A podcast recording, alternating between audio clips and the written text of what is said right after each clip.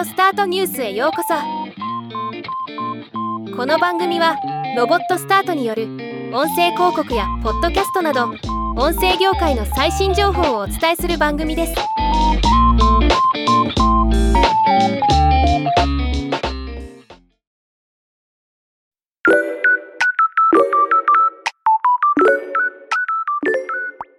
Google が Google アシスタントの米国英語ユーザー向けに新たな声をに種類追加したことを発表しました。今回はこのニュースをお伝えしていきます。さて、新たに追加された声は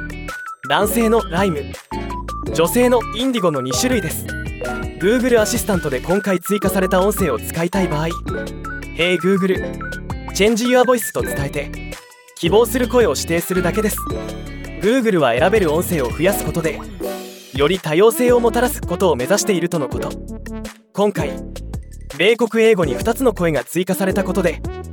合計じゅうにの声から選択できるようになっています。米国英語以外ではにからみっつの声からしか選べないのと比べると羨ましい話です。それにしても今回のニュースは以前お伝えした米アマゾンがセレブリティボイスを終了したことと対照的な動きに思えます。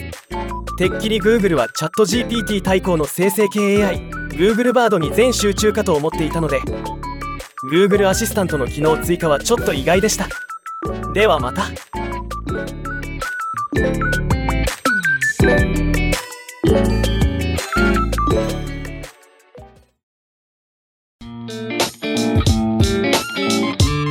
今回のニュースは以上です。